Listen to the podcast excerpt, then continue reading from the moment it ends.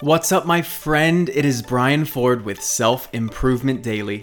Take ownership of your personal development, one tip at a time. Whether we agree with it or not, we've heard this a million times. Time is your most valuable asset. At the end of the day, our life is made up of moments.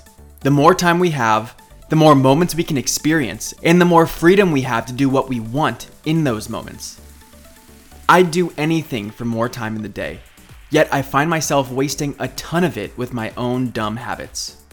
I feel like I'm not alone, so let's talk about it. How are you wasting time?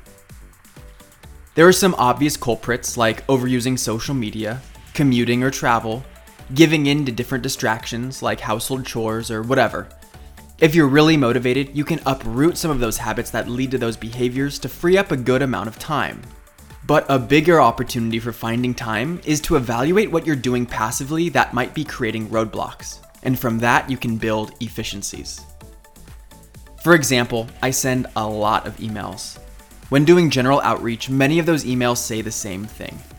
Instead of drafting the same email up from scratch, I could have a template that I copy and paste in the email and customize.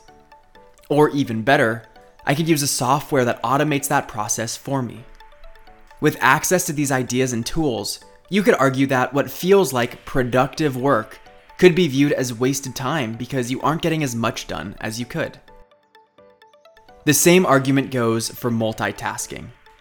If you try to do 10 things at once and it ends up taking you two hours to do, maybe you should have focused on one thing at a time and allocated 10 minutes on each assignment, which would save you 20 minutes. There's a lot to this, so today I invite you to get curious. How are you wasting time? Both from the things you know you don't want to be doing, but also the things you aren't doing well enough. Trust me, there are plenty of ways to cut out wasted time. Thank you for listening, and I'll see you next time on Self Improvement Daily.